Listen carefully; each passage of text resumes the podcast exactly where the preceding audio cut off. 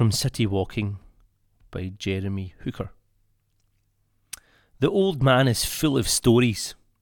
In this place, Julius Caesar's men waded across the river, and Saxons built a church on what was then an island of hard gravel, washed by the river and surrounded by miles of marsh.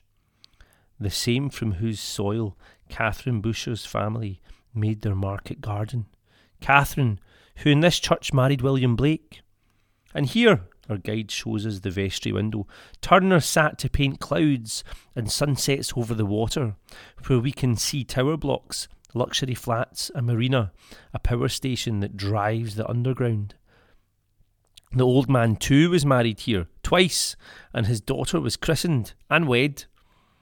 As he talks, the empty church fills silently with shadows. It is a relief then to walk on the shore under the churchyard wall and look at the houseboats, geese in the water, and watch a tug powering upriver, drawing a barge with containers of waste.